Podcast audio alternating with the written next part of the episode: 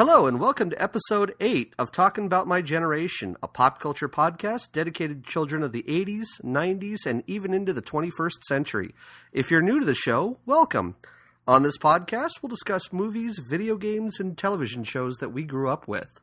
And this week, I have my family from Albuquerque, New Mexico. Uh, I've got Todd my, my niece Izzy. Uh, they're going to join us here as we talk about uh, Phineas and Ferb. So, hi guys, how are you doing? We're doing good. How are you? doing great, doing great. You guys ready to talk Phineas and Ferb with us? We're ready. Okay. So let me kind of get. We'll kind of go in here a little bit. Uh, we'll talk a little bit about the background of the show. Uh, Izzy, did you find anything out about this here when you were doing your research? Like maybe uh, who did who did the show or the creators or anything like that? Um, I found out that um, that Jeff Swampy Marsh, one of the creators of the show, um, lived in England for a while after working on um, a different television show. I think it was called uh, Rocko, maybe. Yeah, Rocko's and Modern Life. So I found it interesting that he lived there for a while and since he lived in London, he made Ferb in the show British to kind of, in, in a way, put it to his experience. Okay. So I'm going to kind of give you a little bit of information here. For those of us who don't know about the show, who's never seen it before, uh, to let you guys know, Phineas and Ferb is really a daytime Emmy award winning American animated television series. It involves two stepbrothers. You have Phineas Flynn and Ferb Fletcher. Uh, there's also their crazy sister and uh, crazy sister Candace, who tries to bust them for all the crazy things that they do on the show. Uh, there's also a little backstory with this character named Dr. Doofenshmirtz and Agent P, who's a secret agent. Uh, agent P actually is Perry the Platypus, who happens to be, uh, oh gosh, what who uh, their their pet, right? Right. Yes. Okay. Sorry, guys. I'm drawing a complete blank. This is horrible. uh, so I did find out in my research, I did find out a little bit here that with Dan Povenmire and Jeff Swampy Marsh, uh, they met while working on The Simpsons. And that was back in the mid 1990s where they sat across from each other as layout artists. Uh, they bonded because they basically had the same sense of humor here. Uh, they also ended up being a writing team on Rocko's Modern Life, before Jeff decided to go off on to London and live there in London. Apparently, he was working for Fox Animation Studios at the time, which I thought was kind of interesting. He was, uh, I think that he was doing something with them, and then somehow he got picked up to work with uh, Family Guy for a little bit, and they kind of decided they were going to take off on this show here, and they were going to do their own thing and split from Seth MacFarlane.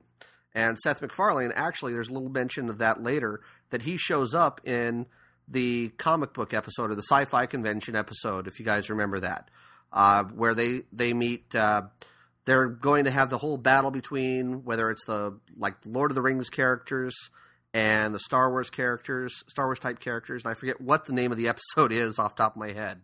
Izzy, do you remember it all? Oh, I, it was like a nerd war or something. Uh, okay.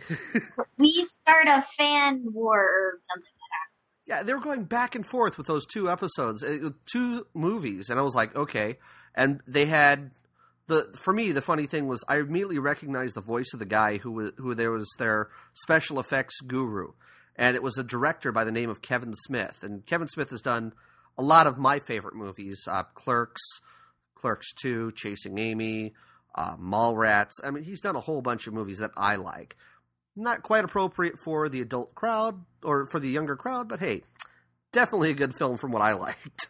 Uh, now, I did find out, I don't know if you found this out, Izzy, but I found this out that when they were first learning, when they were first working together, they had actually sat down at this table in the Wild Time restaurant in Pasadena, and they actually have like construction paper and butcher paper they put out on the table, and they started just drawing characters, and they said, you know, Povenmire, Dan Povenmire started uh, drawing it out, and he said, "Oh, you know what? I've got this kid here." He started drawing this triangle-headed kid, and boom, Phineas was born. And he calls up Jeff and says, uh, "Jeff, I have our character. so I thought that was kind of neat.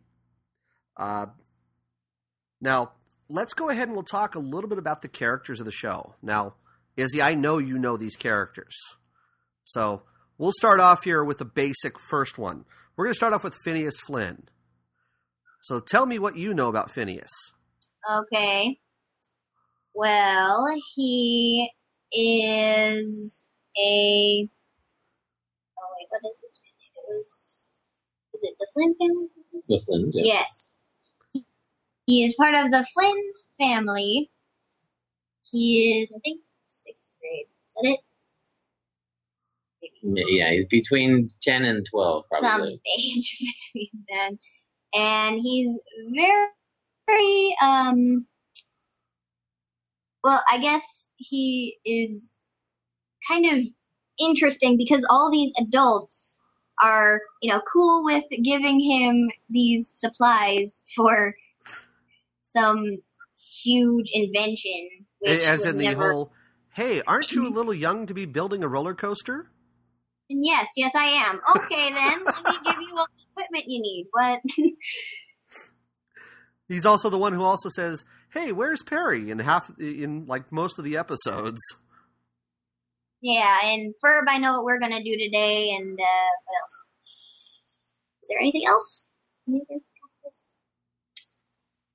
Um, yes, yes, I am. I know what we're going to do today. Where's Perry? Oh, there you are, Perry. Yeah, Um, is that it? I think, think so. that's it. As far as catchphrases. Yeah. Well, he's also the one who always, for me, he's always the one who comes up with all the crazy things that they're going to do. You know, he's the one that decided they were going to build a roller coaster after getting a hint. And with him, I thought it was kind of interesting that Povenmire and uh, Marsh decided that they were going to create him and Ferb out of the fact that when Povenmire was growing up, he basically was told, hey, go outside, go play, do something, stay outside of the house during the summer. And so he would actually have to come up with things so that he wasn't bored and, you know, bored doing nothing outside all day. And that's kind of where he kind of got the ideas for what Phineas and Ferb do. Now, obviously, we know that they create some really crazy things here, but we'll get to that in a little bit when we get to the plot and, and whatnot. So we're going to move on uh, to the next character, uh, which is Ferb Fletcher. And what do you know about Ferb, Izzy?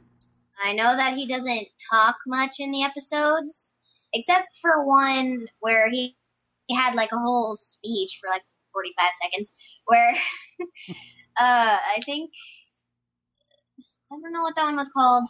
Um, it was one where they found a lizard. The Lizard whisperer. The lizard, yes, the lizard Yes. whisperer. And um, so he he usually has like only one line in every episode. He has a very deep singing voice. Yes, Yes. which is not his voice at all, but Yeah, I'm trying to think of what he was singing because I, I was. Well, we're definitely going to cover music here later on because that's definitely a big part of the show, considering that they throw songs into every pretty much every episode. But I'm trying to remember what song he was singing in. that He had that deep voice. oh, there was the spa day one hmm where he did most of the rapping. Oh, that's Back, right. back- Yeah, backyard beach. Uh, the one I think in the city of love, he just had like one uh, line though. I forgot about that. digging my road. Yes, digging my road from outer space. I like one. Uh, Gitchee Gitchee Goo. did he? Oh, Yeah. Says oh the yeah, baby baby. true. Is there anything else? Uh, he does all, all the building, or a, a majority of the building. Yeah. He's good Yeah. with a welding torch. Yeah. He's the one I always see that comes up with all the crazy stuff that Phineas has. He goes, "Okay, I'm going to put it together." He's basically, as far as I'm concerned, the engineer of the group, and that Yeah. he's building everything. Yeah, you know, I think that that for some uh, episodes, Ferb knows like in advance what they're gonna build, but he lets Phineas kind of figure it out. Like the one where they made a fun house, and he like folded a piece of paper and then put it on his nose to make it look like a house. I think he maybe keeps his mouth shut on purpose to let Phineas do some of the work. Maybe. You know, I kind of think the same thing because he just seems to be very quiet and when he actually says something, it's usually that he's putting out something that's very important or very smart when he comes out. The only thing that I, the only one that I remember where he really didn't say much, it was kind of like uh, when they had the floating baby in the haunted house, and he Phineas asks him, "What was the scariest thing?" And he goes, "The floating baby head. Definitely the floating baby head." And I was kind of like, "Yeah, that. Where did that come from? Have no idea." And that's where it ends. No, no one really knows about the floating baby head. I think, didn't they say that in Comic Con, where they just randomly thought of some weird thing and then put it in the show? They have no idea what it is. Well, I did Some find out. I did find out a little bit of information on that floating bo- baby head. Uh, basically, according to Dan Povenmire, uh, it came about from one board panel that was drawn by Mike Diedrich, who is one of the layout artists. And uh, one of the directors, Rob Hughes, he saw it and he goes, "Oh my god, that's hilarious! We definitely need to put this in." And it, and it basically was happening during that whole haunted house episode, and that it was kind of like just this whole incongruous type of thing that was really didn't belong. And they threw it in. They said okay this works. It's hilarious. It's you know most people wouldn't be scared by a floating baby head at all. And so they kind of just threw it in. They said we're going to do this. And people loved it. So they kind of went on from there and now it just kind of shows up at random when they decide they need a running joke so i did find that out for us but we'll go ahead here oh i almost forgot i do want to mention here because I'm kind of a big voiceover freak, so I kind of wanted to talk about the voices here as to who voices these characters, uh, because we kind of forgot about Phineas Flynn. Uh, I wanted to point out that he was voiced by Vincent Martella.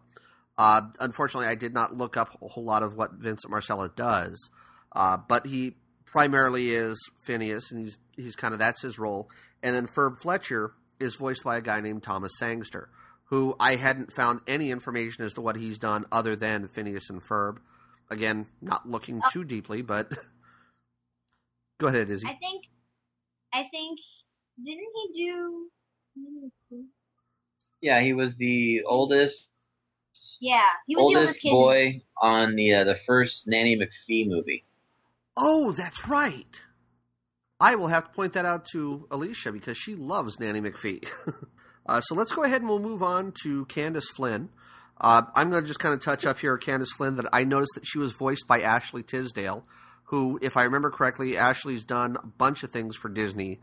Uh, I want to say like not not Mickey Mouse Club or anything like that, but like she's done a lot of singing and stuff that's shown up in the parks and for various characters. And she's kind of one of Disney's little pop stars, kind of like Miley Cyrus was as Hannah Montana. Uh, I I know that she's Phineas's older sister, and she actually comes. Uh, she's actually Phineas's sister itself, not her stepsister, uh, and that she's 15. And she's basically the main antagonist that shows up in pretty much every episode trying to bust the brothers. That sound about right? That's right. Okay.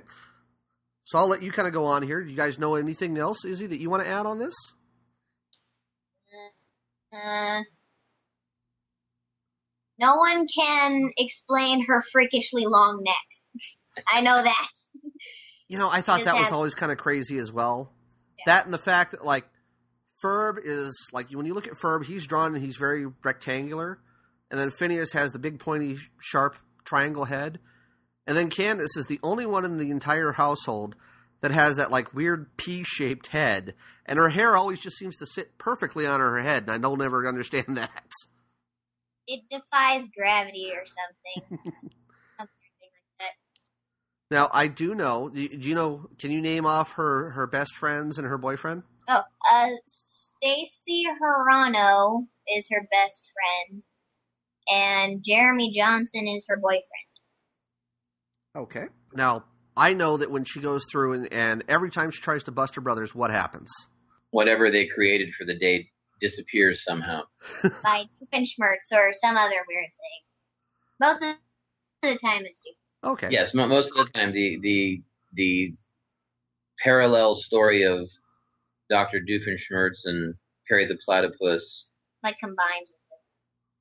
There's there's some kind of invention or uh, Innator. innator. That's right.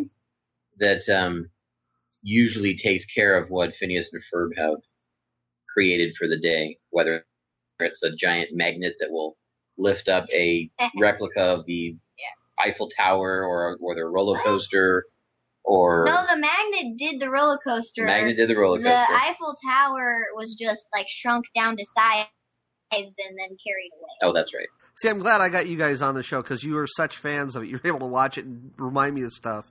I've been watching all day today, trying to remember half of what happened on the episodes, and I don't remember half of them. now, I do want to talk about the next character here I want to cover. Uh, we have Lawrence Fletcher. Uh, he's actually voiced by a guy named Richard O'Brien, who, when I did research on him today, I found out Richard O'Brien. Uh, he was the creator of a show that a lot of people might have heard of, a little one called Rocky Horror Picture Show. Uh, he was one of the characters in there, and I, uh, I can't for the life of me remember his name off top of my head, but he was in the Rocky Horror Picture Show, and he actually helped create the show, which I thought was kind of neat. Uh, but he's basically the father of Ferb and stepfather of Phineas and Candace, and he's an archaeologist from England who, I guess, refresh my memory, doesn't he runs some sort of uh, he runs some sort of antique shop because I know that he's always like going off to find stuff. Yeah. Because he's like, I, I want to say that he went to some. There was something he was going to go to, and I remember because it was just a stupid looking hat that he had, where it was like some sort of shower head or something that he had on the hat. Do you guys remember that at all? Oh, yeah, when they were going to, well, I don't know. It was it something he was doing with their mom or I remember that one. I remember it was it. I think. think Was it was it the episode where Candace gets busted for having the house party? That yes, sounds- it is that one. Okay. Yeah. 'Cause I remember they were going oh, like- off to do something. Wasn't there something about like a like a eagle made a nest in his hat or or something like that? Wasn't that one of them? No, I don't think so. I know uh, now. I I also know that uh, he doesn't ever seem to really notice that Phineas and Ferb have created some crazy invention. Like, for example, when he uh, when Candace was first learning to drive and they created the whole monster truck arena, he was just kind of like, "Oh, okay, hey, let's go out for your driving test." In Alright, a it's fine with my my my wife. It's fine with me. Okay. yeah, I was kind of like, "Okay, you're letting your stepdaughter drive a huge monster truck."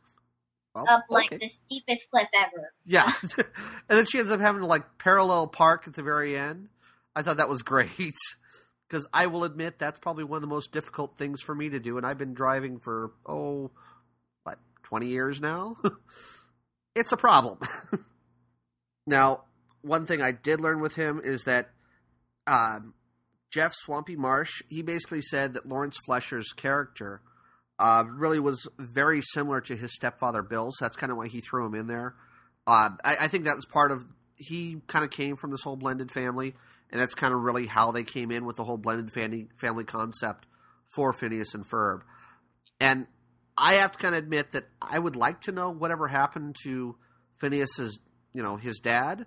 At the same time, it's not a big Yeah. deal. But I always wonder, hey, you know, what happened to him? Maybe we'll find out in the whole Mission Marvel episode that's coming up that we're going to find out, oh, yeah, Phineas's dad is actually, you know, Thor, the god of thunder or something. Wouldn't surprise me if they did something goofy like that. That would be awesome, though. yes, it would. Well, that- yeah, That's uh, that's one thing I've always wondered though because they started to They have- date in high school. yeah didn't they they have the uh the love the- handle flashback. yeah the the mother and the father have been together since high school or shortly after. Um, but then they make it seem as though Nothing happened. it's it's two separate families, like there is a, a missing mother and a missing father. How- it's one of those weird things that I will probably never ever know unless we, you know, get up at a panel and ask them. So maybe I'll try and ask them that at Comic Con this year if I can. Okay. Okay, good. Uh, now, next character, we have Phineas's mom, Linda Flynn Fletcher. Uh, she, for those who don't know, Linda Flynn Fletcher is voiced by Caroline Rhea, uh, who is she's she was actually one of the uh, stepsisters on, or one of the sisters on uh, uh, Sabrina the Teenage Witch. Uh, she's also been on Hollywood Squares as one of the squares for a while. Very funny comedian. Uh, a little obscene at times, but very funny comedian. So if you ever see her, she looks nothing like her character at all. nothing at all. Uh, so, Izzy, what do you know about uh, Linda Flynn Fletcher? That she was um Pop star. or but she was a pop star called Lindana in the 80s. the eighties. I thought it was the nineties. Might have been the 90s. No, the Well- nineties was like when Candace was. I, I actually know the year on this because I happened to see an episode that showed her record on the wall. Uh, I went back and watched Flop Starz today, which talks about it's actually kind of where we find out that she was the the pop star, and on the rec or on the wall of Hugo Records, which is the ones that want to sign Phineas and Ferb for Gitchee Gitchee Goo, there is a album that says uh, Lindana, girls what just want to have or uh, Lindana and I just want to have fun, and it says 1985. So I found that out. Now, whether that actually happened, because I noticed at the time that the year kept changing throughout the episode, like it was 1983 and then 1985 and then back to 1983 again. So I'm not really I- sure when it was. I think it's like for different things that happened. Like she wrote the song in 1983, and then Oh, she had her comeback in she had her 1985, comeback probably. in 19. that could be because she was that whole one hit wonder and she made fun of that. She likes frozen foods. Yes, time to go. I have frozen. That's right. That's her catchphrase. That's her only catchphrase. I've got frozen. Or and she hates her phone sometimes because Candace can talk to her and, and sound insane when she's trying to get her brother. Well, now that's a big thing here because we know that Phineas and Ferb are constantly being drawn in here. Uh, that Candace is always trying to bust them. You know, whatever happens with all this stuff, because I mean, does she ever actually see them find find out about Phineas and Ferb? No. Oh wait she a minute. She does in the future. She does in the future, yes, but not. I'm I'm not talking about that one. I'm talking about when they made like, like that huge suction cup thing that jumps into the air that has no name. Remember that? No. The what? Oh, it I was remember this. Yeah. Where and then she got zapped with a memory eraser, whatever that detonator was, and she kept saying like, "Oh my gosh, what is oh, that?" that's right. She kept she kept forgetting it and over and forgetting over. and until finally Perry comes and then she says, "Oh, there you are, Perry," and goes back inside before they come back down. See, I also know that Candace always drags her away from whatever she's doing that's important. Uh, I, I know that she tried to drag her away from a uh, from like a book thing that she went to a book club uh, where we first meet Susie, but that's another character that we'll get to later. Uh, you know, she she drags her way from where they're supposed to be doing some sort of like coffee shop singing group or something. She always has like these crazy things that she's going off and doing. And I always thought that was kind of funny that she's so busy doing all this stuff that when does she have time to be a parent and cook dinner? But apparently she manages quite well. She has a lot of mom friends, that's for sure. She she does a lot of stuff like baking club or something, or oh, what's another one? Like I remember one time when she was like it, like she was at the dentist's office, and then Candace came in yeah, and told her that Phineas was doing something, or or when when Candace is complaining that her mom's always saying, "Oh, I can't go, I'm doing something," where she says like she's in court or something. so, what was that? Well, I think the dentist one was probably a pretty good one because I think she was like getting a root canal or something, and it's like, really, Candace, you want me to go off now? And then when she left, and then when she left, the mom said that it's a good thing that I'm going back to my root canal, which is a weird thing because it's not the best thing in the world. no, no, they're not. but I know that there's, I know there's been a couple of episodes where Candace has been kind of called on the carpet for it, and it's kind of like, you know, her mom says, "Okay, Candace, so what's going to happen is that you're going to call me up." You're going to tell me that I have to come home and see some fantastic object that's not there when I finally get home, and you're you're going to be kind of going but but but, and that's going to be the end of it. And Candace goes, "Well, yeah, probably," and then they hang up the phone. I thought that was hilarious. I love I love seeing you know just little bits of stuff where you know that there's this running gag going on, and then it kind of comes to a conclusion like that, and they're kind of like, okay, we're going to make fun of ourselves with this. So I kind of like Yeah. that sort of stuff. Uh, now, I it, when you were talking about Lindana, I did find this out here when I was looking it up that that whole Lindana and I Want to Have Fun basically was a parody uh, of Cyndi Lauper, kind of a combination of Cyndi Lauper and Tiffany. Um, and that Tiffany used to have the whole bow in her hair.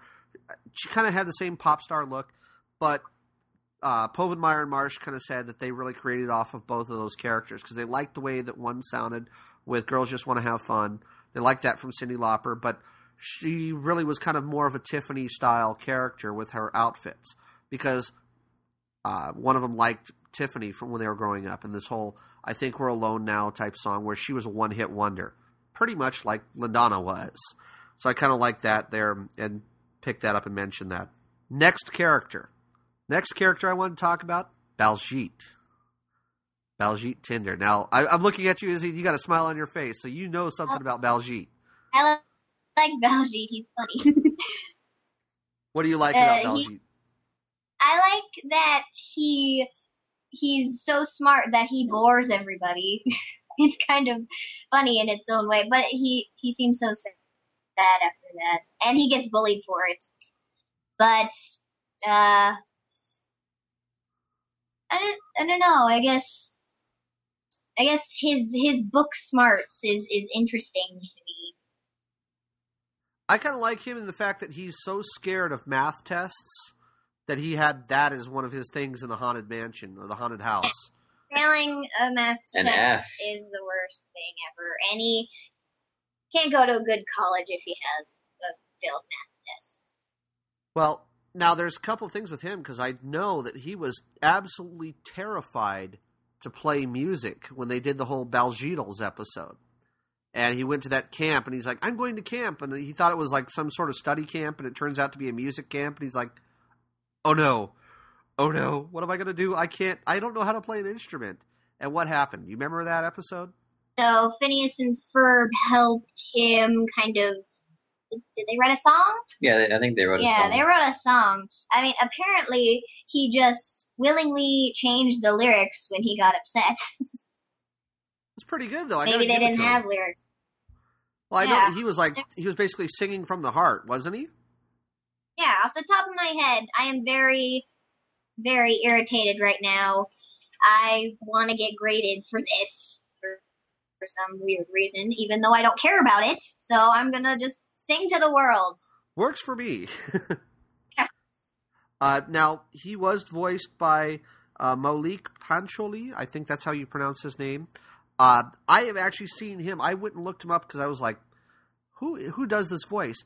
Turns out that he's one of my favorite characters on a TV show on Showtime called Weeds, and he plays this character who basically sells drugs on there. But you don't know about that, Izzy, so we'll we'll go right around that. All I know is it's some guy that does the Indian boy's voice. That's all. I yeah well it's it's funny because if you hear his normal voice it sounds nothing nothing like baljeet baljeet's is very high pitched and squeaky voice and his normal voice sounds kind of like your dad's so it's really kind of weird to hear him talking in this baljeet voice when you see it it, it, it just doesn't doesn't match up with what he looks like at all All right, now I'm picturing you doing Belgique. now since you mentioned that baljeet gets bullied we're going to talk about the next person who's his bully Buford Van Stomm. Yep. And he's voiced by Bobby Gaylor, who I unfortunately don't know a whole lot about Bobby Gaylor. But uh, tell me a little bit about uh, Buford. Um, Mm, he he does. I mean, he buys a lot of things from different brands for bullies specifically, like tough shoelaces and tough gum for bullies, and he he also like there was one episode where, where like all the lights went out and it was dark and and and they liked commenting on his very raspy voice for the first time. Like they never noticed it before. Why did they do that? Hey, Buford, you got a raspy voice. I, I kind of like him because you do get a chance to see that he actually does has a little bit of a soft side with him. Uh, I know that he's kind of just this whole tough guy bully, and you do really see that in, in like the first season.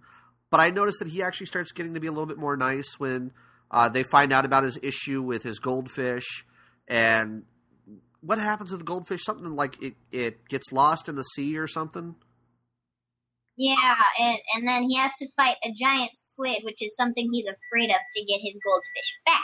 That's right. And then when he gets his goldfish back, he's all mean and jerky. I know that uh, I know that he's not always a jerk though because he when they had uh, they have they show him like hanging out with Baljeet a lot and I know that there's been a point where he's held Baljeet in like one of those little baby carriers on his chest and he says, "Yeah, I got my nerd with me." Yeah, it's it's like it's like some humiliating punishment for Baljeet and himself. Well, I know that they are. Uh, there's a phrase that or term that they have called themselves called frenemies, and he calls Baljeet his least favorite brother. I do know that, and I'm trying to remember frenemies. That was. I'm wondering if that was the episode where they went to the old folks' home or something, and they were singing it for them. Yeah. And you see like a it. bunch of clips. Is there a bunch of clips? I thought it was just. of like their relationship over time. I don't remember that part. Maybe they did. Could be my bad that- memory. I, I think that was the episode where The potatoes came to life. where where Buford um, is recruited by Doctor Doofenshmirtz as his. as his intern, and Oh wait, yeah, that's be- not frenemies. because no, no, that's not frenemies, Oh. but that's the episode That's when he he's because him and Baljeet are singing They're singing the same song without knowing it. miss about missing each other because they're they're not in the nerd and bully situation anymore. They lost their relationship. Very much a an American Tale moment with the uh, somewhere out there moment kind of thing.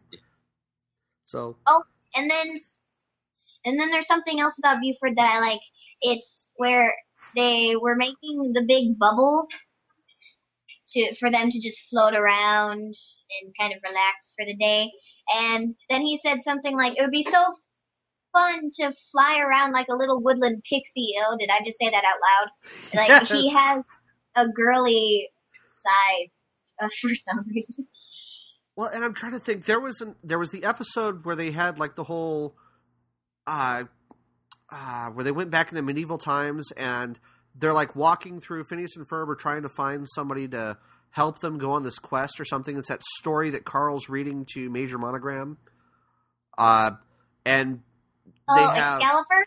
yeah, and they have uh, they have Buford, and he's sitting there at a table, and it's kind of like, and he, he says something to the effect of, you know, hey, bullies, even us tough guys, our mercenaries, have a soft side to us, and I was kind of like, okay, and it was something like he had like this fluffy, this fluffy doll or something. I forget what it was. I could be completely wrong on on the fluffy doll, but I remember him like saying something to the effect of him having a soft side to it at that point, they were kind of like, oh, really? Oh, where where they were where he lost his teddy bear that he called Teddy Boo Boo or something, and when they put its picture into a machine and then transported to Danville, is that it? Well, that's something different, but yeah, I, I mean, that, we know that because of stuff like that, that he does have a very caring side. That he's not always this nasty bully, which I kind of like. That they actually show that hey, he is a friend of everybody. He's a friend of Phineas and Ferb's. He's a friend of of uh, Isabella. He's a friend of uh, Baljeet's, even though he really kind of picks on some of them as a bully.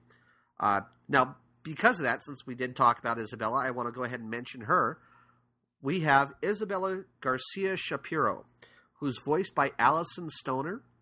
Uh, Alyson Stoner, for those of you who, who haven't ever seen her, uh, when Alicia and I went to go actually get your poster that we got signed by all the cast members, we met Alyson Stoner, and Alicia looks at her and she goes, man, she looks familiar. And after we walk away, she goes, oh my god, I have to look her up. She looks her up on her cell phone and finds out that Alyson Stoner was one of the younger daughters in the movie Cheaper by the Dozen. And so it's kind of like, oh wow. And to see her there, it was we realized that she actually is a lot younger than we thought. Um, I to show how much of a geek I am, I've been going to Comic Con. This will be my twenty second year, and Alyson Stoner hasn't been alive as long as there's been Comic Con going on. So we kind of made a mention of that, and she kind of looked at me like, "Oh, well, that's nice. Like you're a giant geek." but what do you know about uh, Isabella Shapiro? Isabella Garcia Shapiro. That her mom is the Garcia part of her last name, and her dad, which we've never seen before in the show, whoever he is, is the Shapiro part, and his dad is his dad is Jewish, and they had like a Mexican Jewish cultural festival thing for one of the episodes. I have to say, it. I love that. I yeah, love that that whole funny. episode. And, and she's a fireside girl, which is kind of like Girl Scouts to the extreme, really. They do like more, um, I guess, martial art like moves sometimes. When you think about it, it's Yeah. mostly in the second Well, I know, uh, I know that there was an episode where Phineas was falling out of the sky, and she like calls to all the fireside girls, and she goes, "Girls, you know, prep sashes," and like they all grab their sashes to build it into some like uh like a net to catch him in. I thought that was kind of neat. Yeah, how fast can you weave something? Yeah. Uh, and they always seem to have the fireside girls always seem to have like crazy badges that they go and, and have to do. Uh, now, we did talk about catchphrases with everybody else. What is Isabella's catchphrase? Hey, what you doing? Are you sure that's how it's said? Because doesn't she make comments when other people, when Buford tried to pull it off? Uh, That's her catchphrase. yeah. What you do. See, now your dad's got it. Your dad knows what it is. Because I remember Buford trying to do it, and she like looks at him and she goes, "Hey, that's my line, and you're screwing it up." now you did mention the Fireside Girls a little bit. Do you know what their troop number is? Oh, their their number? Their Yeah. Like a bunch of numbers. oh, I know what it is. I, this is probably gonna make me seem so dorky. Uh, it's it's Fireside Girl Fireside Girls two four six three two one.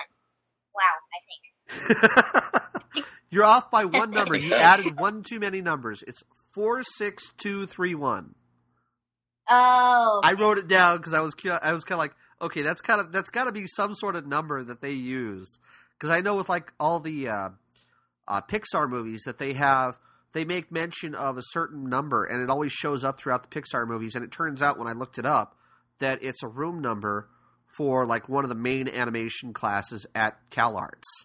And so I'm kind of thinking that there might be some sort of link with that four six two three one but I got I wasn't able to find any information on it, so I may have to do a little bit more research, see if we can find something on that later on. But uh, I know that there's a lot of different characters here with the Fireside Girls. We got Gretchen, Holly, Katie, Millie, uh, Addison Sweetwater, who, if I remember correctly, she's the only one that actually has a last name in the Fireside Girls. The others, I mean, they they probably do have last names, but they're never mentioned. And then, of course, well, no, I take that back. Go ahead.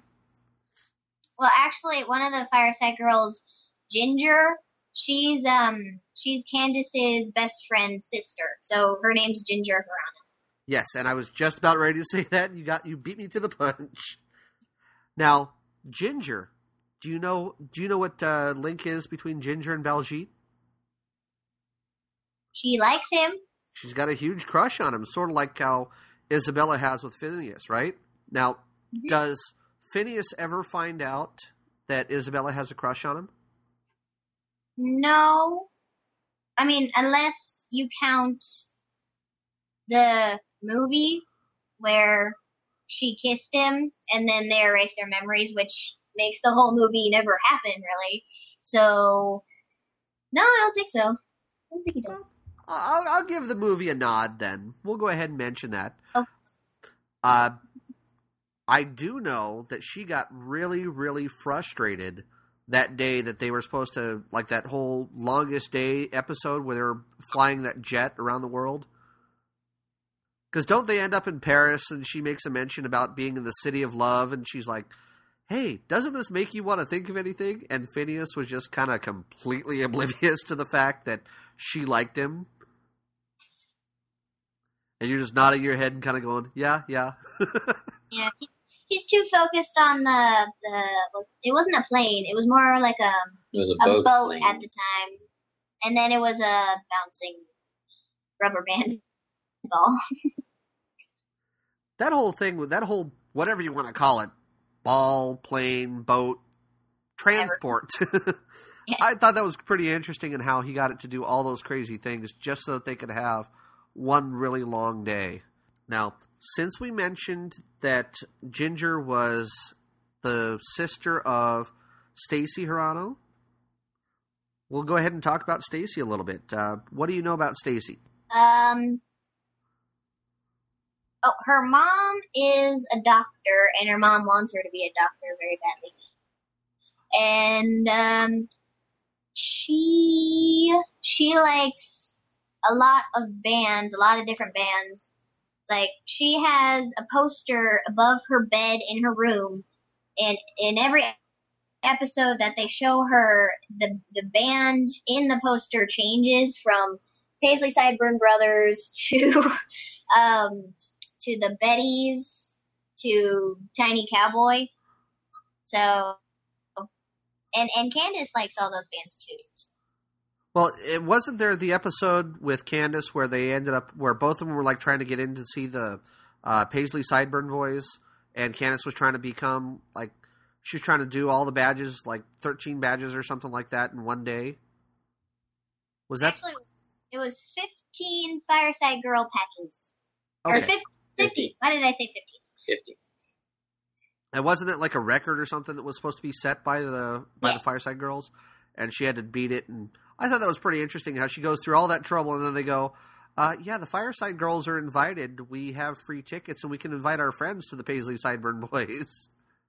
And Candace went through all that trouble. She thought, and what was it? Isabella said that something about like, well, this is really what Fireside Girls is about: is trying to become friends and you know help other people. Am I right on that? I think so. I think. But overall, Candace is just She's disappointed. just, I wrestled an alligator for nothing. I think that was one of the things. Or was it, was it, uh, yeah, rest, yeah. or was it, um, was it a crocodile? One of the two. No, it was an alligator, because the crocodile was Cranky the crocodile that was lost in the swamps. Or not, Alligators in the sewers. alligators Yeah. in the sewers. The, the, that was a little teeny tiny crocodile, or that was the uh, part of the kids show that just jumped through the hoop or something. Yeah, and then it, it got really big. And you know what? I think they did that at the time because Where's My Water got so popular that they just had to mention some crocodile in the story somehow. Because it was a Disney thing too. Well, and that's something that they've kind of blown up into the whole that Where's My Water game has created a shoot off or an offshoot for Where's My Perry. But I know we'll talk about that here in a little bit. Uh, I want to I want to kind of get through some of the characters here. We're going to go ahead and mention Jeremy Johnson. Now, I know who Jeremy Johnson is. Have you got any input on Jeremy Johnson here? He's in a band. He's a musician. He's a musician. Um, And Mitchell Musso does his voice. oh, Mitch. Mitchell Musso does his voice, yes. Um, he has a little sister. Uh, what else? What else is there? Come on, there's the big thing that you're missing. Well, we already mentioned that he was Candace's boyfriend, didn't we? Yeah, but that's the big thing. I mean, he's he's that huge crush. Uh, where does he work? Do you know that? Oh, oh, uh, it was that it was that hot dog place or something. It What is was. Uh, Is it slushy burgers? no, No. it's not Well- slushy. Actually, actually, there's a contention on that because it has been called Slushy Burger, but it's also been called Slushy Dog, Mr. Slushy Oh, Dog. yes, slushy dog. That's what it was. So it's kind of a confusing point because at one one episode he's there and he's working and he's working at Mr. Slushy Burger, and then like another point, uh, I know that Candace goes down to the mall and he's got this crazy hat that he's got that's got a hot dog sticking through it, and he offers her a slushy dog, and I thought that was kind of interesting. I'm like, do I really want to know what a slushy dog is? I don't know Do that they I'd want put to a- eat one. Do they put a slushy in the hot dog so you have the drink and the food in the same place or something? No, the hot dog is the slushy. I don't know. How does that work? That's disgusting. Do they like blend it up and then That's kind of the whole thing with me is I kind of looked at that. I'm like, I don't know if I'd want to eat a slushy hot dog. To me, hot dogs shouldn't be slushy. now, do you since you mentioned that he is in a band, do you know what the name of his band is? remember? What? What was it? You're looking at me like don't you know. What I, is it? I, I had a feeling I knew. I don't think so. It's Take a uh, guess. It's Jeremy and something. the and and and uh, and the uh, the something tone. and and and the curly haired guy. Actually, the the name of the band is the Incidentals. So just a little bit of trivia for you that. Although with regards to something tones, when they did the Flop Starz episode where they did record Gitchee Gitchee Goo, that was Phineas and the Ferb tones. And I only remember that because I saw that episode about oh about maybe an hour ago. now, since we've gotten through, we've kind of gotten through all the people with the A plot, or you know, because every episode pretty much has half a plot with with uh, Phineas and Ferb and and the family and their friends. The next part we're going to talk about kind of moves into what we call the B plot, uh, which this really involves some interesting characters. This involves, uh, well, I want to kind of move in here with Perry the Platypus and his alter ego Agent P. Uh, so, what do you guys know about about uh, Agent P?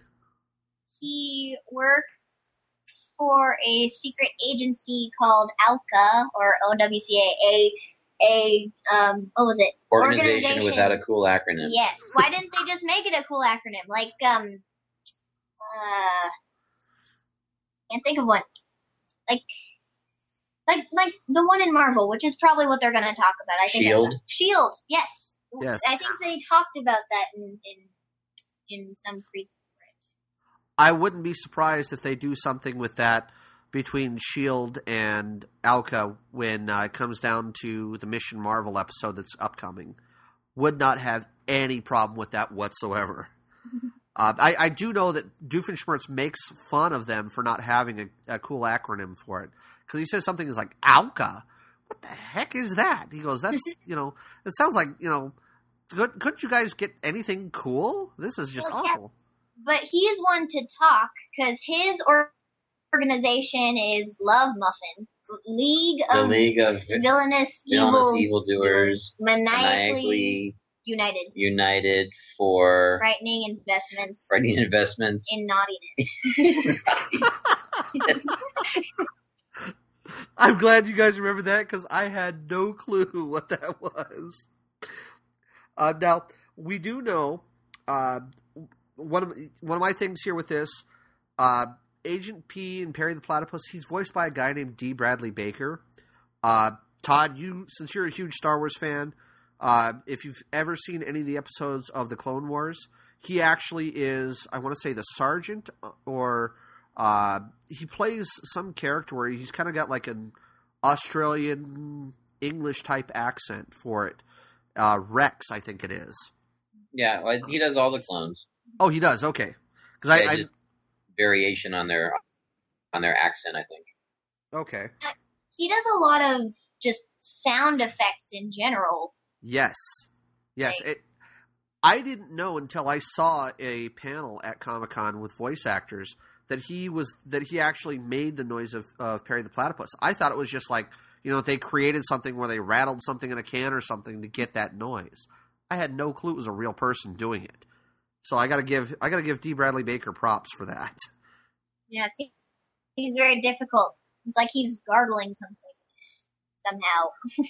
well, and it's kind of weird when you see him do it because he kind of tucks his cheek back and he kind of he kind of looks like Perry does, where Perry has the, his mouth pulled back to the side and you see his teeth, and he's kind of just doing this rattling noise, and it's it's the weirdest thing to see, but it's really cool, and it's yeah, funny. Maybe, maybe they copied what he looked like. Could be, could be, because I know a lot of animators will do that. Now, what else do you know about Perry? I mean, what else has he done? He let's see. Well, he's the Flynn Fletcher's pet, the family pet. He is the secret spy. He's Doofenshmirtz's arch enemy. What else does he do? Oh, oh he was um, he was in a pound, like run by OWCA, I think, where Carl the intern was kind of of taking control of it or kind of running it so that he gave the secret agents a home as kind of like a secret identity. So he dressed up like a woman. I think so. he dresses up like a woman a lot. and um, uh, what what episode was that? Uh, that is the. Is that the movie? No, that was the one where um, where it's where's Perry? And they went to Africa. And they had the flashback of when the first day they got there. Is that the episode where they sang "Everything's Better with You"? Oh no, that was the second dimension, mm-hmm. where they explained where they got Perry. Yeah, that's oh, what I mean. Because it was the anniversary. Yes. Yeah. You don't know. You're don't. messed up. now, do, does anybody know that he is a secret agent? Like outside of his agency? Yes. No. No, everyone's clueless. Especially the... Dr. Doofenshmirtz. He's so stupid when that happens, really. It's like, oh, I put you in a trap. You had a hat, now you don't. Oh, let me let you out. You're a regular platypus. How does that make any sense? well, Doofenshmirtz himself doesn't make a whole lot of sense in my mind, but uh, we'll, we'll kind of get into him since Doofenshmirtz is the next character on my list. Uh, Dr. Doofenshmirtz, he's voiced by Dan Povenmire. Uh, and he's kind of a mad scientist that we see show up, as you mentioned. So go ahead, Izzy. Why don't you talk a little bit more about him? Um, whenever people see him, they think he's a pharmacist because he wears a lab coat. uh, he he builds these machines called inators to do basically whatever he wants. And every single day it's different. Why, why doesn't he just make one invention and then work on that until it gets right and something actually happens? Well, like, because he keeps building in all those self-destruct buttons that blow him up. Well, yeah, but but why doesn't he just rebuild it the same way and try again? I mean, I know Perry's probably just gonna destroy it anyway, but at least until he gets it right, I mean, he goes through a lot of trouble going through through so many backstories, which I like. I like the backstories, especially when he's a kid, and he he basically has a random reason, like he hates pretzels, and, and there's a, a a pretzel festival downtown or something, and and he straightens the pretzels just to be like breadsticks or something, which he also has a problem with. when I was a small boy in Dover, in Give him a stomp. gotta love him. Gotta love him. Uh, now he has a he has a catchphrase that he always uses. What's that catchphrase? Curse you, Perry the Platypus. Yes. Voice, do it. Go on. Do an impression. you can't do it. Can I do different impressions? I don't know. Can you? I don't think think I've done I, We'll try. Just do it. Come, Come on, there we go. Good. Now you you know where he lives, right? Where he lived as a small boy. In. Gimmelshtump. Yes, it's like a it, it's it's a country that's kind of really long. It looks kind of like Chile. Oh, is it sandwiched in between? It's, no, it, it's like like imaginary. Right. It it's like Cloudy with a Chance of Meatballs, where they cover it with the A. oh, with the A. But I mean, like, but there's no way to cover that because it's a really big country outside of England. Somehow it's there, but we just don't know. I see. But It, well, and that that whole long and narrow thing plays a part in one episode where something about maybe berries or something where they have like this long shaft that runs the length of the country. What? yes, uh, the the, yes, Dunkleberries, where the shaft is turned in different ways by goats for some reason. Maybe, maybe they have have a lot of goats, but that's like their source of power in their country. Now, I know with Doofenshmirtz that he does a lot of things where one of the things that he always does is he always goes on with this huge monologue. And when he goes on with the monologue with his whole backstory, Perry always seems to find, like, he always just sits there and listens to this backstory. And I've always kind of just wondered, why doesn't Perry just kind of go, oh, shut up already, and just get it over with, rather than having to listen to this entire backstory? Well, probably because he wants to humor him in a way. Like, I know I'm gonna beat you, so go ahead, rant on. I'll make you feel better about it. Make you think you're gonna win, and then I'm just gonna just escape somehow. And like, somehow my arms are gonna just slide right out of here, even though it's super tight. How does that work? I think Perry feels sorry for him sometimes, and so he listens to the backstories in order to maybe help him every once in a while. Well, Help him. Yeah, because there's been a couple times where he's given him something.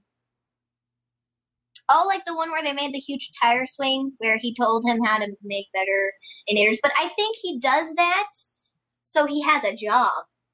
Well, that too. It's job security. yeah.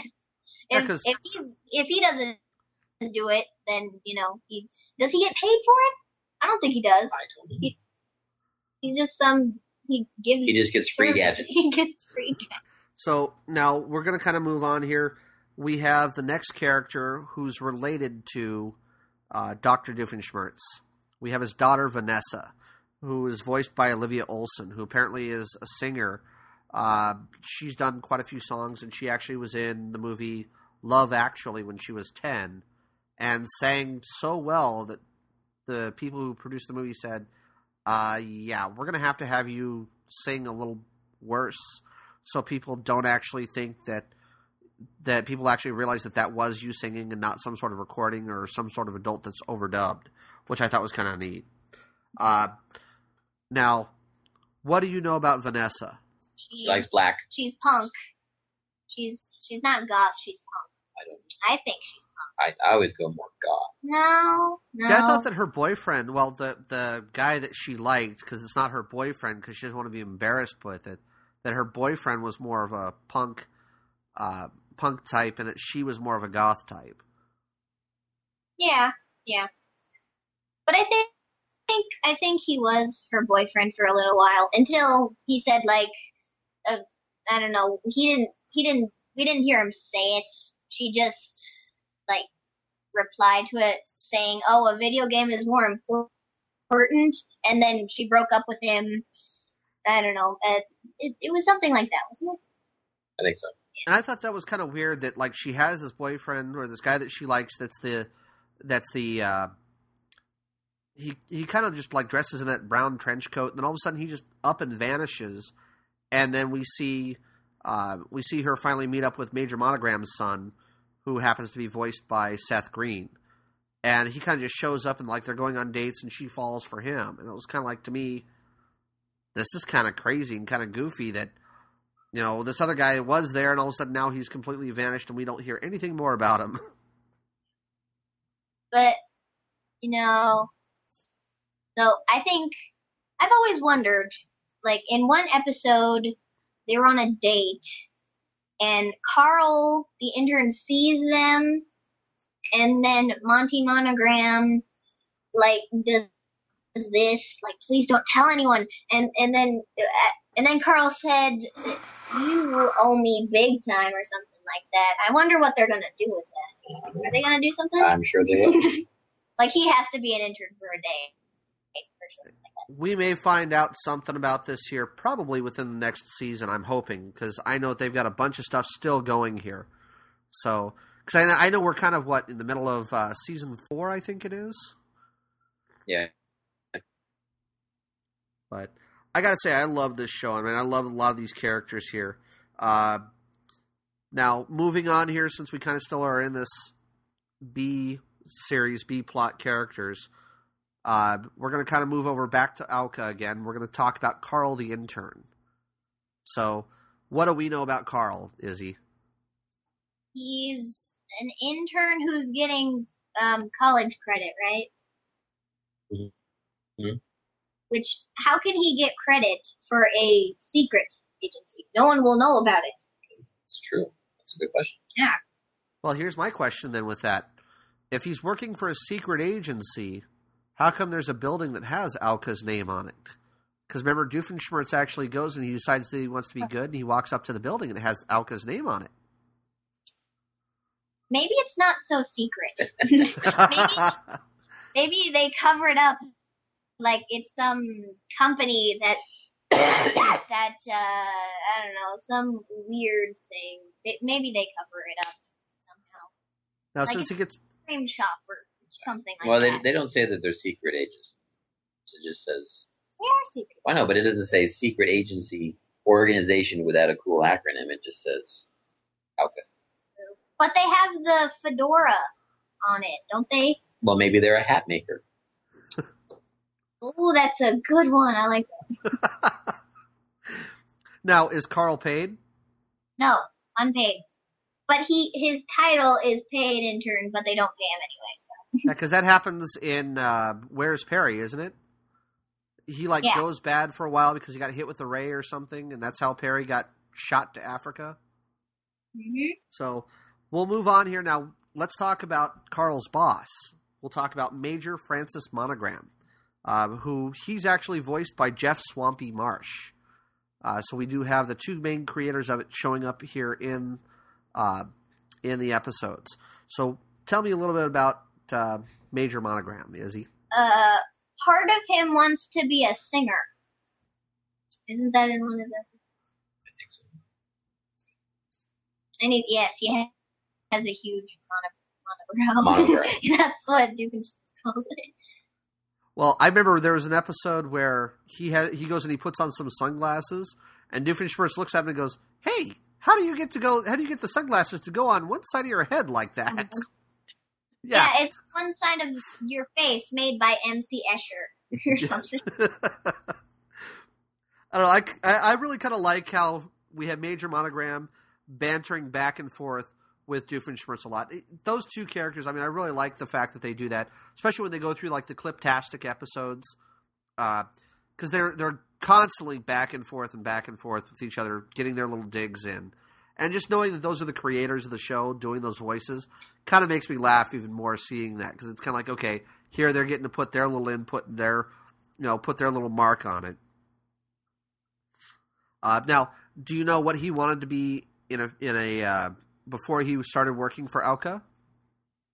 oh, Did it happen at the the academy? academy. the academy that his father, who isn't his father, I didn't get that, where his, his this some man that he called father, but is not his dad, and he made him go to an academy, some academy. Apparently, it was bad.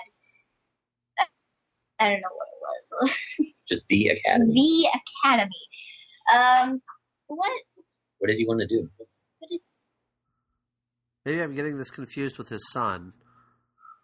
Because didn't his son want to do something, and, he, and there was like a whole big thing of how he Oh. had to go through it and be a. Oh, oh, okay. So, Major Monogram, he wanted to do trapeze or something? Is that it?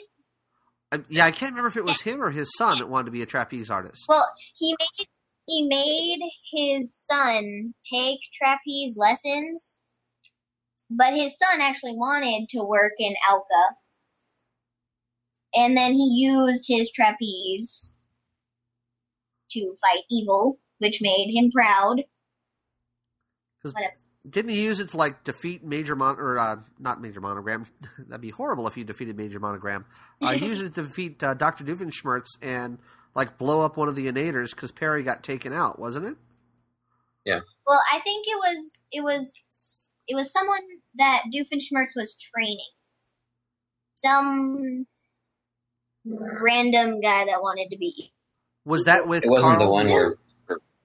What was that? that that wasn't the one where uh, Buford was his intern, was it? because No, because Perry no. couldn't show himself. No, no, no, no, no. No, it was some other guy that was never seen ever again. It, his, I don't know. He had Oh, a name. I don't right. know. What, Yeah, he He- was like he was he went on to go take over the world or something because he thought that the tri-state area was too small. yeah, like he took the big fans and tried to break it in half. I don't get how the fans can lift up the ground. That was weird. That was a cartoon thing right there. That can never happen. Okay, so let me see here. So let's kind of talk a little bit about what happens in each episode, the basic premise of each episode, because we we kind of have a couple of things going on. We always have the kids outside, right? I mean, they're always sitting around, and what happens? They build something. Yes, built. Or they get the idea. Or no, their friends visit first, and then they get the idea, and then they, They build, build something, it, and then And then Perry goes away. yeah, He gets his mission of whatever Doofenshmirtz is doing for the day. he gets his briefing and then goes. and then he goes away. And then Candace keeps Teases calling them. keeps calling the mom to try and bust the brothers. Mhm. And then, Then- Perry gets there. Perry defeats Doofenshmirtz.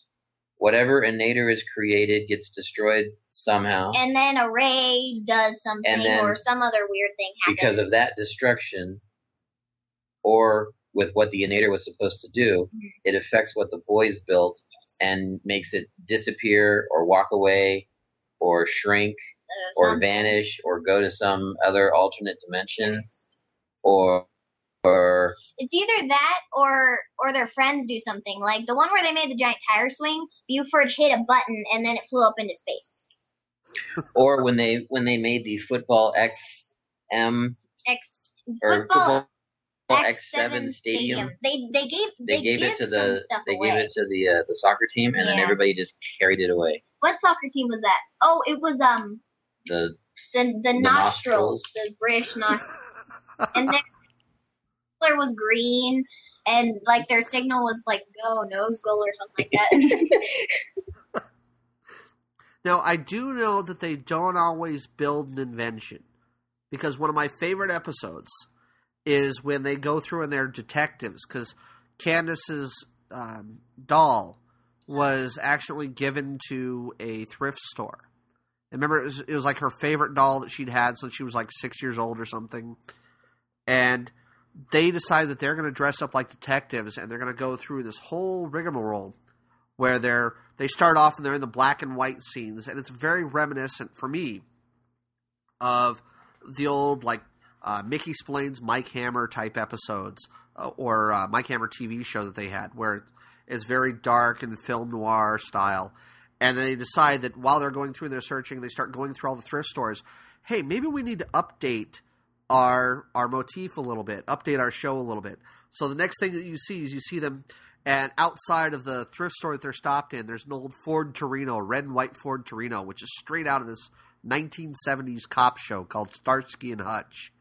Uh, love that. They're, they're of course they're dressed up just like Starsky and Hutch were. You know, uh, next one after that, you see them. They're going okay. They they go to the next thrift store, and you see them dressed up. There's a there's a big speedboat out front of the store, and you they go inside and you see them, and they're dressed up like Crockett and Tubbs from from Miami Vice. The last one is the one that gets me, and I love this bit because you see them and they're they're sitting there and they're just they're in these white shirts and they got black ties and black pants and they're they're standing there and the guy says to them, "Hey, aren't you kids a little young to be detectives?" And Phineas takes and he puts on his sunglasses and he goes, "Yes, yes, we are." And at that point, all of a sudden, it throws back, and you hear this music that sounds just like uh, the lead-in for CSI Miami. There's there's a whole yeah type noise that they do for it. Now, that to me, I just started laughing. I'm like, okay, I need to keep watching Phineas and Ferb if they're going to throw pop culture references in like that.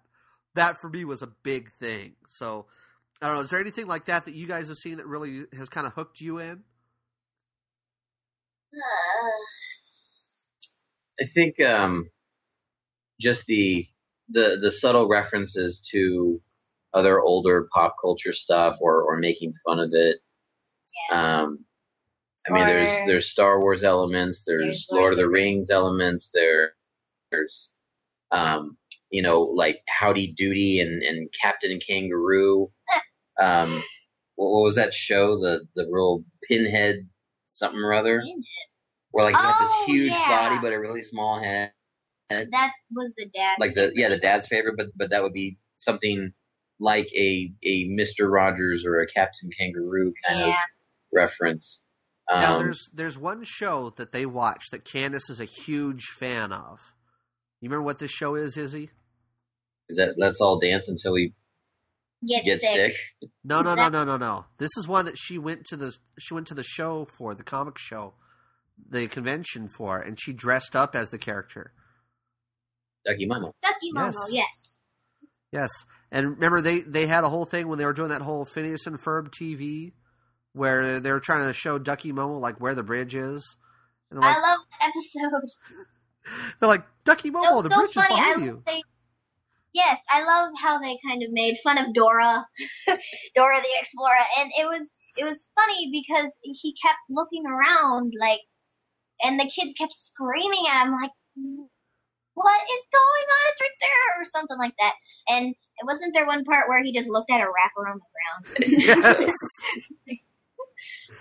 I thought that was just great. I mean, is those little elements there are just kind of stuff that we know that they're making fun of what's going on. Um, I know with that particular episode there, they also had other cuts in where they had uh, Cat Car, which I thought was hilarious because that was really kind of a spoof on the old Knight Rider TV show. Uh, you saw the cat car, and it actually had this whole this whole look of like the light bar going across the front, like the old Transams did uh, for the Knight Rider series. So I thought that was kind of a nice touch. They threw that in. Uh, now, I do want to talk because this is something that's very important for the show. We want to talk and just touch a little bit on uh, music. Now, I know that there's only four episodes for the entire series that does not have a song in it. Do you guys know what some of those songs, some of those episodes were? Uh, I would want to say probably the first episode. Roller coaster. Oh, I don't. I don't believe Yeah. that has. I don't think that has. no. Um,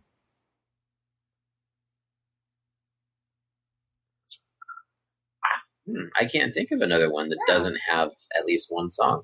Uh, Lights Candace action, where we see her, uh, where we see Candace go through that whole like Princess Diaries spoof. That doesn't have a song. Uh, the Lizard Whisperer does not have a song in it. And Mommy, Can You Hear Me? Those are the only four episodes I was able to find that have no songs attached to them whatsoever, other than the theme song. Huh. So now let me ask to watch- you. Yeah. Let me ask you something, Izzy. What's your favorite songs out of the series? Because I know that you had a whole cliptastic thing that you wanted to talk about. Ooh. Um. Oh, I like that one that Candace sings called "Me, Myself, and I," where they make like a double of her, or like half of her personality is into a different. Remember that?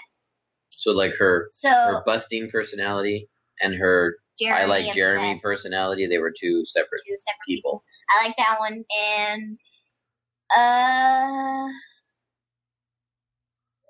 so many. I like Gitchee Gitchee Goo. That's a great Um, song. Yes, I like uh, Backyard Beach. you. You like the ones that Ferb raps. Um, I like um, uh, Ninja of Love. The love, the love, Oh, love, Yes. love, love. Will they get love? Will they get the band back together? yeah. Um, and um, I like the um, rubber bands. Ooh, that one. I like that one. That one's catchy. Ooh, I don't know if this one counts, but because it wasn't on an episode, they just made it, and it was on the CD that they made for, for all their songs. It was um The ballad of Klim- Klimpaloon. Klimpaloon. Klimpaloon. That is hilarious. I love that one. It's the magical old timey bathing suit that lives in the Himalayas. They call him Klimpaloon. And Oh, so that's what that It thing was- is. yes, that was the the blue and white striped bathing suit with the face that makes that noise. Yeah, because I saw him. I saw him in the Ferb TV thing where they had that and the floating baby head together, and I was kind of like, "What the heck is that thing?" That's in um. Klim- The- Klimpaloon is in the traveling around the world one, the longest the day long, of summer. longest day of summer. When they go to the Himalayas and they crash. Yeah. Um, and then Candace thinks, Phineas- "Are you making that up?" Phineas says something like, "Oh, we might see the magical old timey bathing suit that lives in the Himalayas," and she's like, "What?" And I think he says Klimpaloon, and- Klimpaloon, yes. and course. so when they crash, he comes walking across. See, now for me, I have to say there's a couple of couple of music episodes, a couple of music songs. Uh, you guys mentioned the Love Händel episode where they get the band back together. Uh, I I loved out of that one where uh, they have Swampy, and you see the drummer Swampy, and they do the whole song "Ain't Got Rhythm." I thought Mhm. that was really well done because you hear them bumping together, and they're you know he's stamping and everything, and he's got the rhythm going on with it. I was like, man, this is good. And it reminded me, that whole episode reminded me of the movie Blues Brothers 2000 because they basically kind of go through the same thing where they're really trying to get their old band back together to go play uh, with the Blues Brothers movie. And when I'm seeing this, it's kind of like, okay, they kind of did this whole compilation of music where they put it together, and I'm like, man, this really is like they just sat down and watched Blues Brothers 2000 and said, we're going to do Love Händel on this episode. So I kind of liked how they got that together. And they put that yeah, that I in. like the what is it? The lead singer's one. Oh, where they go through the the Yeah, the Yeah, progression of of rock. of rock, and then it's like psychedelic, and then it's all rock and roll. And Mhm. Oh, what is his name? I don't know. I Well, know it's not Swampy Bobby. was the drummer. Bobby is. A Bobby's the hairdresser. He's Yeah. the bass player. I don't know what the other guy is. Oh, well. Danny. God, this is going to bug me. Danny. Danny. Danny. he said. Okay. Now, you mentioned that you liked that uh, Stacy liked the Bettys. Did you guys see the the Ready for the Bettys episode? What did you guys think of that one? Because I kind of like that how they put it all together, and you, you hear them with banging on the Betty bongos, and uh, you know they'll go and Candace like throws in lyrics. Oh, fine, just go with Betty Betty Far there, and they're like, "Hey, that's a good song. We've got that. That that's to work for us." What I like about that episode is that Phineas and Ferb stumble across Perry's um, one of his hideouts and his uh, like hover car, and Yeah, yeah, and and Phineas thinks that Ferb Oh, made it all, and that that They is what they were they were going to be spies for the day. But Uh, if they're Ferb like- doesn't say anything, just goes along with it. Well, he, he keeps trying to interrupt, and it's like, uh, but but I I oh forget it at the end. Yeah, okay. I don't, uh, that one confuses me. It, uh, that that that kind of part in the show, it makes me think that Ferb is mute until he starts talking. right. Like he wants to say something. I don't know why he doesn't. Well, Maybe- Phineas just kept talking over him. Phineas was like, "This is so cool." He didn't give him a chance to explain. He kept doing that, didn't he? Yeah. Now, Todd, because you mentioned that you like Gitchee Gitchee Goo, I found this out. That was actually based off of an old Jetsons episode uh, where they did for uh, a Jetsons where Judy Jetson had won a uh, she'd won a chance to meet Jet Screamer. Uh, uh, you you probably may not have ever seen this episode, Izzy, but they meet him and they do this whole song where it was originally based upon uh, some lyrics that or a secret language that Elroy Jetson had put together, and it was the name of the song was Eep Op Ork Ah Ah. And so Eep. Gitchee Gitchee Goo, as I'm listening to it, I'm kind of like, this just totally flashes back to that for me. So I kind of made that that touch. I don't know if you did, Todd. Izzy, you, you got to go and watch this now. You got to go look it up. Maybe look on YouTube or something. See if you can find Eep Orp Op, Eep Op Ork Ah Ah. Ah, Eep Op Ork means I love you. yes. Okay, how do I spell that? I'll yeah, do that it's, later. it's, it's pretty cute. I mean, when you see it, it's it's Uh, it's a pretty good, it's a pretty decent long, you know, decent length song for it. But when you watch it, you'll be like, okay, I see where they got Gitchee Gitchee Goo from because it just flashed back for me. So, and now I'm going to give you a chance, Izzy, since you said you want to talk about Where's My Perry a little bit. I know this is probably one of your favorite things because you have an iPod that you can play it on. So go ahead and tell me what you know about this game.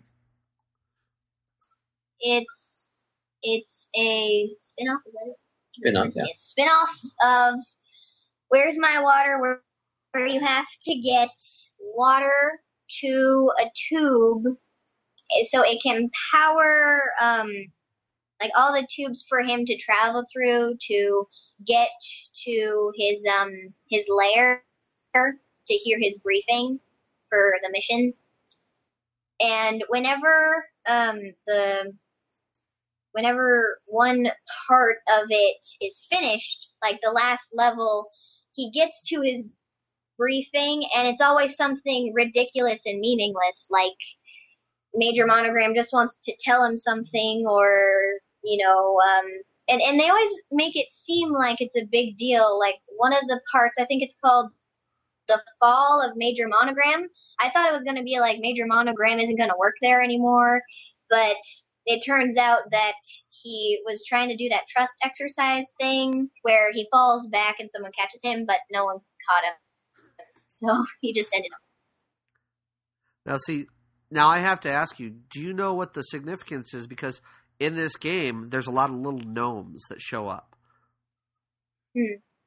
Do you remember Yeah. what that significance is for?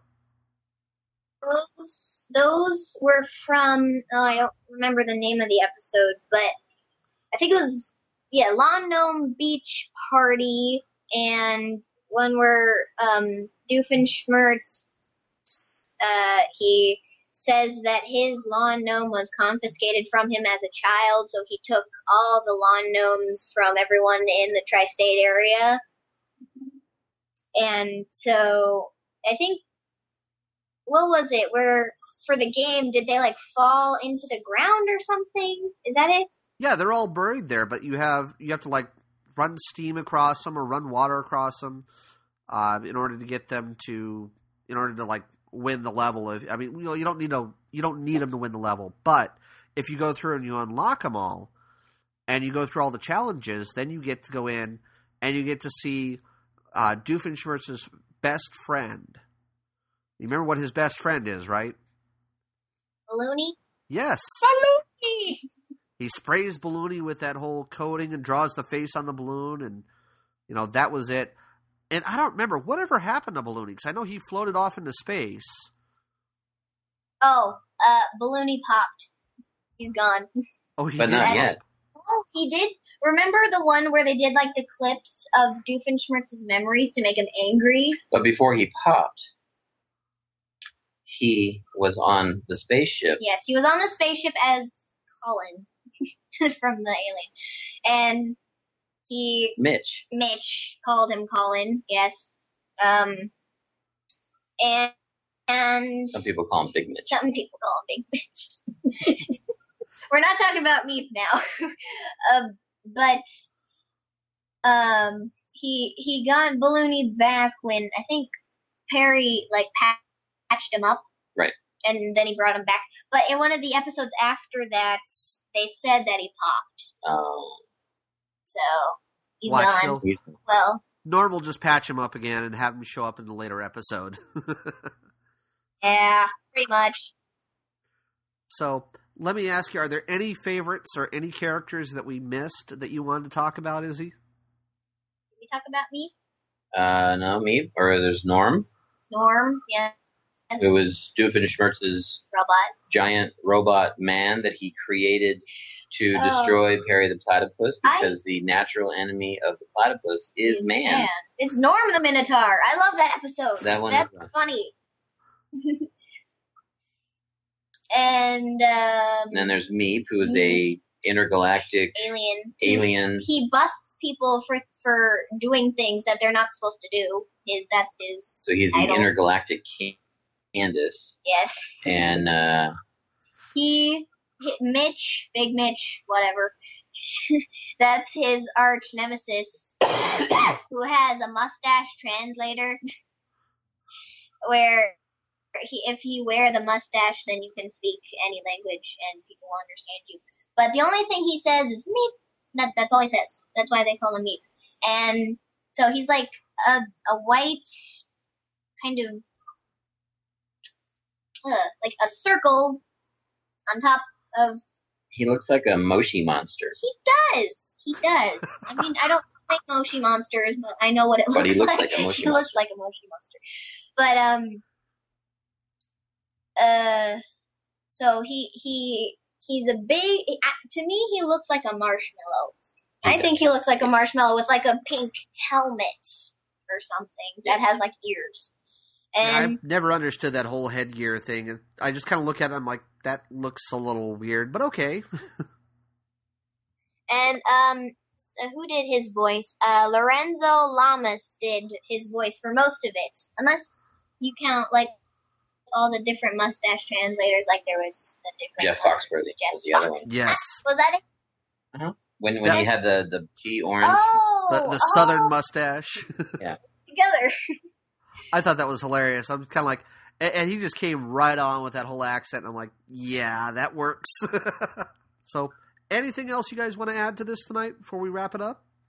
Uh, I think that's a, a good good start for anybody that has not seen it. I I would say you you watch one episode and you'll you'll probably get hooked out automatically. and for people who don't know what Phineas and Ferb is, and if they watch this, then they're probably going to be so clueless because we mentioned a lot of stuff that we didn't That's really true. explain. I would suggest Watch it. sign up for Netflix for the Yes. first month for free if they still have that going on. I think so. I think they have the first three seasons on there. Mm-hmm.